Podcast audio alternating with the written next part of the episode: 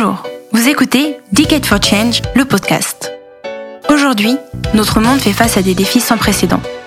Le dérèglement climatique, l'effondrement de la biodiversité, la croissance des divisions et des inégalités au sein de nos sociétés. Pour relever ces défis, 2020-2030 doit être la décennie de l'action. 10 ans pour transformer les bonnes volontés en résultats à la hauteur des enjeux. C'est la responsabilité de chacun. Mais comment faire Decade for Change, le podcast, part à la rencontre de celles et ceux qui ne se contentent pas du diagnostic et des déclarations d'intention. De celles et ceux qui déploient des solutions concrètes pour accélérer la transformation de nos modèles, pour les rendre durables. Aujourd'hui, Judith de Varenne reçoit le journaliste Lucas Manget pour évoquer les initiatives engagées ces derniers mois dans les rédactions pour faire de l'urgence écologique un axe éditorial majeur. Il nous parle en particulier de la mobilisation qui a eu lieu au sein de Radio France et des enjeux de formation de la profession. Bonjour Lucas Manget. Bonjour Judith. Vous êtes journaliste, directeur adjoint et responsable numérique à France Info Radio France et vous venez aujourd'hui nous parler du tournant qui a été pris récemment par un certain nombre de médias, dont le vôtre, pour intégrer mieux les enjeux environnementaux dans le traitement de l'information. Face à toutes ces initiatives, ma question est assez simple. D'après vous, quelle est la responsabilité des médias face à la crise écologique et pourquoi ont-ils mis autant de temps à l'assumer? Pourquoi maintenant euh, on est en retard? Évidemment, tous les médias français sont en retard sur la crise euh, écologique et environnementale. Euh, on aurait dû depuis des années se poser beaucoup plus de questions et apporter des réponses. Ça, c'est une première chose. Maintenant qu'on sait et qu'on assume ça, c'est pas pour ça qu'il faut rien faire. C'est pas parce qu'on est en retard qu'il faut rien faire, au contraire. Donc il a fallu donner un coup d'accélérateur et c'est vrai que sous l'impulsion de Sybille Veil, la présidente de Radio France, Vincent Giret, directeur de l'information, Xavier Domino, le secrétaire général du, groupe Radio France, euh, qui ont vraiment mené cette, cette réflexion euh, avec d'autres d'autres salariés du groupe, mais de se dire comment est-ce qu'on peut maintenant écrire, imposer et évoluer euh, à partir d'une charte qui soit la nôtre. C'est pour ça que celle de Radio France s'appelle Le Tournant, qui a été euh, de dire voilà, on a sur nos antennes, les différentes antennes du groupe, énormément d'émissions sur l'environnement, énormément de sujets dans les journaux. Ce sont des sujets qu'on traite. Mais nous avons estimé, hein, le groupe Radio France a estimé qu'on n'allait pas encore assez loin. Euh, ensuite, le moment, je pense que les dernières deux années, et particulièrement, on va dire les six mois qui sont derrière nous, avec l'été qui s'est passé en, en, Europe occidentale, on fait prendre conscience à beaucoup de, d'entre nous, euh, dans les médias, mais aussi hors des médias, qu'il y avait quelque chose d'inéluctable, de très grave, que c'était plus une petite canicule comme ça de temps en temps euh, et qu'on oubliait. Euh, là, les températures ont pour ne parler que de cet aspect-là, mais les températures ont été extrêmement élevées. Euh, les gens en ont souffert et ont réalisé que ça s'inscrivait dans une durée, dans une temporalité différente, que globalement on allait vivre de manière un petit peu différente. Je parle de la chaleur, mais ça va avec le manque d'eau. Et puis il y a un autre aspect, c'est la guerre en Ukraine.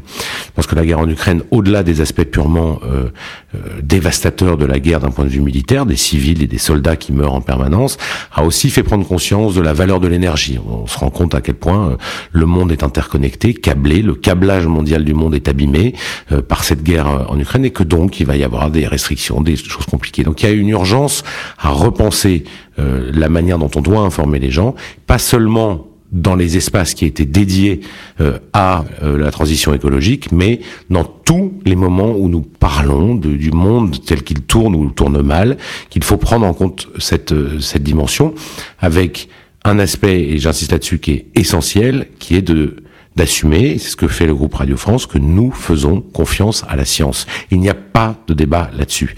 Et donc, il n'y aura plus de débat sur ce sujet. D'une certaine manière, et heureusement, les climato-sceptiques deviennent plus rares en France, mais surtout, même s'ils existent encore, nous faisons le choix de la science, notamment du GIEC, qui a prouvé euh, depuis une vingtaine d'années, au fur et à mesure de tous ces rapports, que euh, le réchauffement climatique n'était pas une construction intellectuelle, mais une réalité scientifique, tangible, euh, mesurable, et qui a des conséquences dans notre vie. Et ça, je pense que c'est aussi un aspect fondamental de se dire à un moment, voilà, il y a des scientifiques dans le monde, en France, en Europe, qui travaillent sur ce sujet et qui nous ont alertés et qui nous disent maintenant, c'est comme ça. Donc on fait confiance à la science et c'est la science qui guide cette réflexion. À ce jour, on constate qu'il y a encore beaucoup de rédactions qui n'ont pas encore sauté le pas et suivi ce mouvement de mobilisation. D'après vous, comment est-ce qu'on pourrait les convaincre à s'engager dans la même dynamique Et qu'est-ce qui pourrait bloquer encore? Moi, je, je veux pas, euh, je, veux dire, je peux pas me mettre à la place des confrères dans d'autres rédactions. Tout le monde n'a pas la même vision du degré de priorité. Comme le dit un, entrepreneur et journaliste que je connais bien et qui je travaille beaucoup, s'appelle Walter Bouvet. Il s'agit pas de parler d'urgence, mais de faire de l'urgence une priorité. Certains médias ont choisi de ne pas encore en faire une priorité. Je pense qu'ils sont de moins en moins. C'est-à-dire que la, prise de conscience, elle n'est pas que dans les médias, elle est dans la société tout entière, et vous l'entendez bien autour de vous, euh, où que ce soit dans les rues, euh, dans les discussions, dans les familles. Euh, Donc nier cette évidence scientifique et nier cette priorité de la transition écologique et d'accompagner la transition écologique parce que tout simplement sinon nous allons tous en crever. Bon, il peut y avoir des rédactions qui font encore le choix de passer à côté, mais honnêtement, je pense qu'elles sont rares. On retrouve parmi les recommandations qui ont été faites dans le cadre de ce mouvement de mobilisation la question de la formation en continu des journalistes. Comment vous saisissez-vous de ce sujet chez Radio France? Et avez-vous vu des initiatives innovantes en la matière dans d'autres médias? Oui, on les voit déjà à l'œuvre à Radio France. À Radio France, la, la- la formation continue avec des grands experts, à commencer avec des masterclass qu'a lancé Vincent Giret à Radio France sur des sujets comme justement le climat, la transition écologique, euh, la science, euh, euh, avec venir des gens qui vont d'une certaine manière euh, expliquer et infuser aux rédactions de Radio France, euh, euh, voilà où on en est de, de l'état de la recherche et où on en est de, de justement de l'état de, de l'urgence.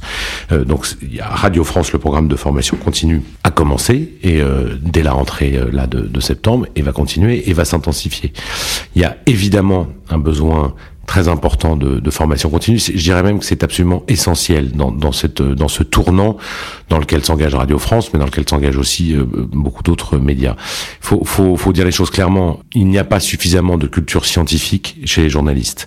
Ça, c'est pas de la faute des journalistes. Ça tient au fait que l'immense majorité des journalistes, je m'inclus largement là-dedans, euh, venons d'études plutôt de sciences humaines que de sciences dites dures. C'est-à-dire que, pour parler très clairement, il y a peu de journalistes aujourd'hui qui sont des gens qui ont fait euh, de la physique, euh, des sciences de la terre, des mathématiques, euh, de la climatologie, de l'océanographie. voilà.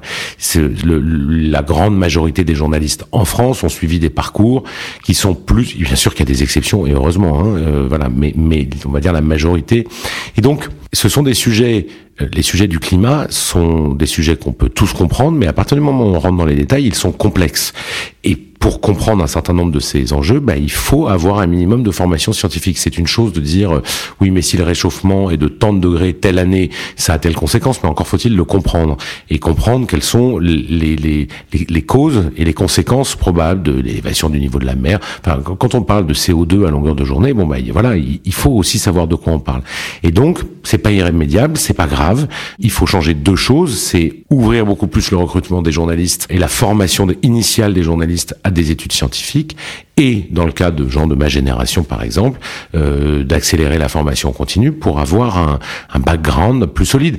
Je vous donne un exemple. On, on a on a beaucoup dit pendant la campagne électorale française de- présidentielle et des législatives au printemps dernier que les journalistes politiques ne posaient pas de questions sur le climat et que les politiques n'en parlaient pas. Pourquoi les journalistes politiques ne posent pas beaucoup de questions sur le climat? Tout simplement parce que, et c'est bien normal, ils n'ont pas forcément le niveau de connaissance nécessaire. On n'a pas envie de dire une énorme bêtise quand on est journaliste. Donc si euh, on n'est pas béton sur le sujet, bah on va éviter de se faire ramasser. Donc ça, il faut le changer. C'est-à-dire qu'il faut aussi que dans le, le dialogue qu'on a avec les décideurs euh, politiques, économiques, euh, eh bien, on soit plus à même d'aller dans le détail et donc d'avoir plus de connaissances. Et donc c'est un, c'est à la, c'est un changement profond de la manière dont on, dont on est formé comme journaliste et dont on se forme ensuite tout au long de sa carrière. De plus en plus de journalistes appellent également à ne plus cantonner l'écologie à une simple rubrique au sein des médias, mais d'en faire un axe transversal. Qu'est-ce que ça veut dire concrètement dans l'organisation des rédactions pour l'avenir? Euh, c'est vrai qu'on s'est posé beaucoup cette question à Radio France et on n'est pas les seuls. Euh, il y a depuis longtemps, depuis une vingtaine d'années on va dire, ou voire une trentaine d'années dans certaines rédactions, des journalistes spécialisés sur ces questions de transition écologique ou des, des journalistes spécialisés sur l'écologie, sur le climat, sur voilà. Ils ce qu'on appelle des rubricards. Donc des journalistes qui, pour revenir à votre question présente, pour la plupart avaient des formations scientifiques et donc les capacités aussi d'embrasser ce genre de sujet, d'aller discuter à la fois avec des acteurs du monde économique, politique, scientifique et de connaître ces sujets. Ça suffit pas parce que aujourd'hui la transition environnementale et écologique, elle concerne concerne tous les sujets. Elle concerne les sujets économiques, elle concerne les sujets sportifs. On le voit avec la polémique, les discussions, le débat sur le Qatar en ce moment, la Coupe du Monde au Qatar. Elle concerne les sujets internationaux, par exemple. Enfin, je veux dire, on ne peut pas lire aujourd'hui tout ce qui se passe dans le monde sans avoir un minimum de, compétences et de connaissances dans ce domaine-là. Donc, bien sûr, l'un n'exclut pas l'autre. Il faut continuer à avoir des journalistes spécialisés qui vont pouvoir aller très loin dans le détail d'un certain nombre de sujets et pouvoir suivre ça au quotidien. Mais il faut que petit à petit, progressivement, l'ensemble des journalistes des rédactions à Radio France aient ce socle de connaissances, d'intérêts communs qui permettent, dans tous les domaines de, de l'actualité, encore une fois, de voir les choses sous cet angle-là. Donc ça a des, des conséquences euh, concrètes, c'est-à-dire que par exemple la France Info, euh, le, il y avait un service sciences historiquement, qui était un service de journalistes extrêmement compétents euh, qui travaillent sur sur les sciences. on a ouvert ce service à sciences, technologies, environnement, c'est-à-dire que ce service est désormais aussi en charge de ces questions environnementales. Ça c'est une chose. Et puis il faut que le reste de la rédaction, je vous disais par exemple sur bah, le sport.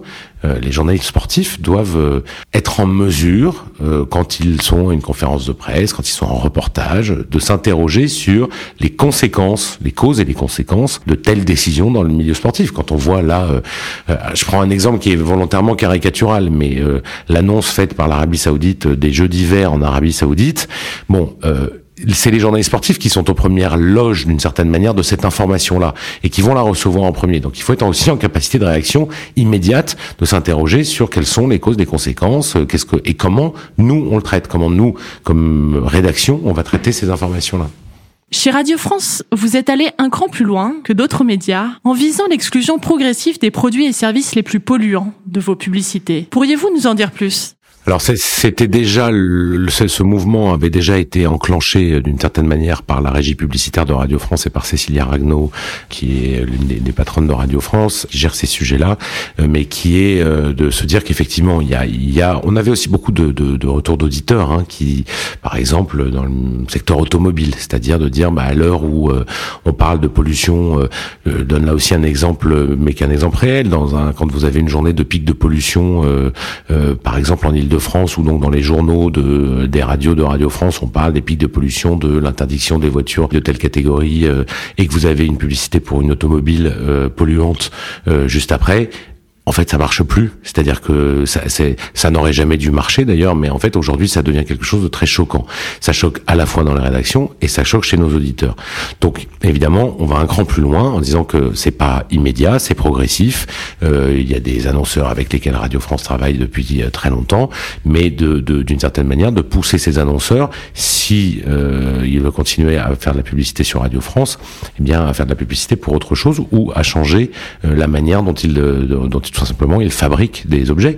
Donc, euh, Radio France est un groupe de service public. Il y a une, une responsabilité de service public à ne pas promouvoir sur nos antennes des euh, objets, des services qui contribuent à émettre du carbone.